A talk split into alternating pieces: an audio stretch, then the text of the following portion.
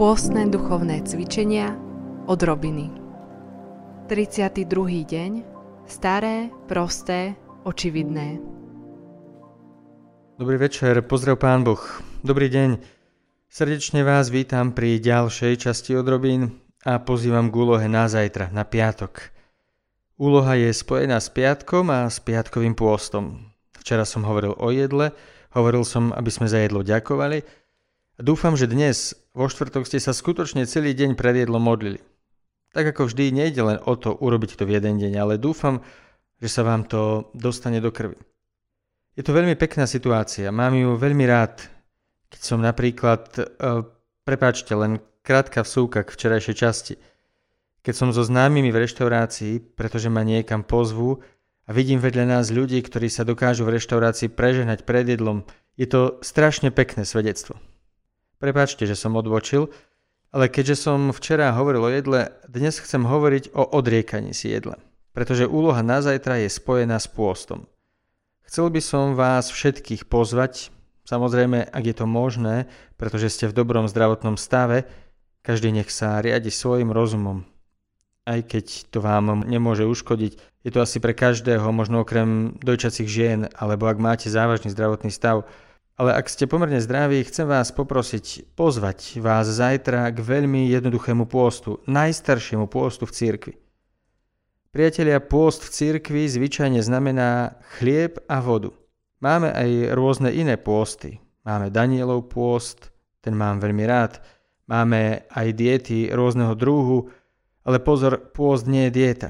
Avšak najstarším pôstom v cirkvi, nie len to, najstarším pôstom svätého písma, Celkovo najstarším pôstom vo svete, lebo to nie je len kresťanská vec, je pôst o chlebe a vode.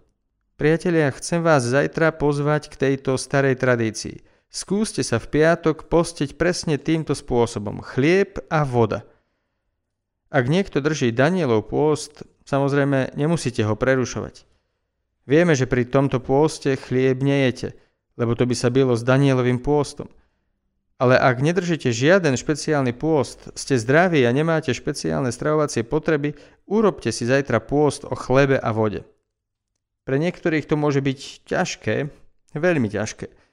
Nejde o to, že by ste boli hladní, lebo keď sa najete chleba, človek sa ním naplní. Ale nemá to žiadnu chuť. Človek len pije vodu, čiže bez chuti a čistý chlieb sa vám tiež zunuje. Priatelia, urobte to tak, že ten pôst za niečo obetujete. Respektíve ten boj, ktorý zajtra možno budete prežívať, obetujte za nejaký úmysel. Či už svoj, alebo za niekoho, ako chcete.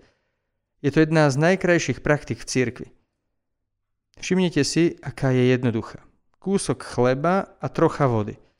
Ako som vám hovoril na začiatku pôstu, peniaze, ktoré ušetríte, lebo si nedáte sírček, paradajku, uhorčičku alebo niečo iné, hoďte do pokladničky.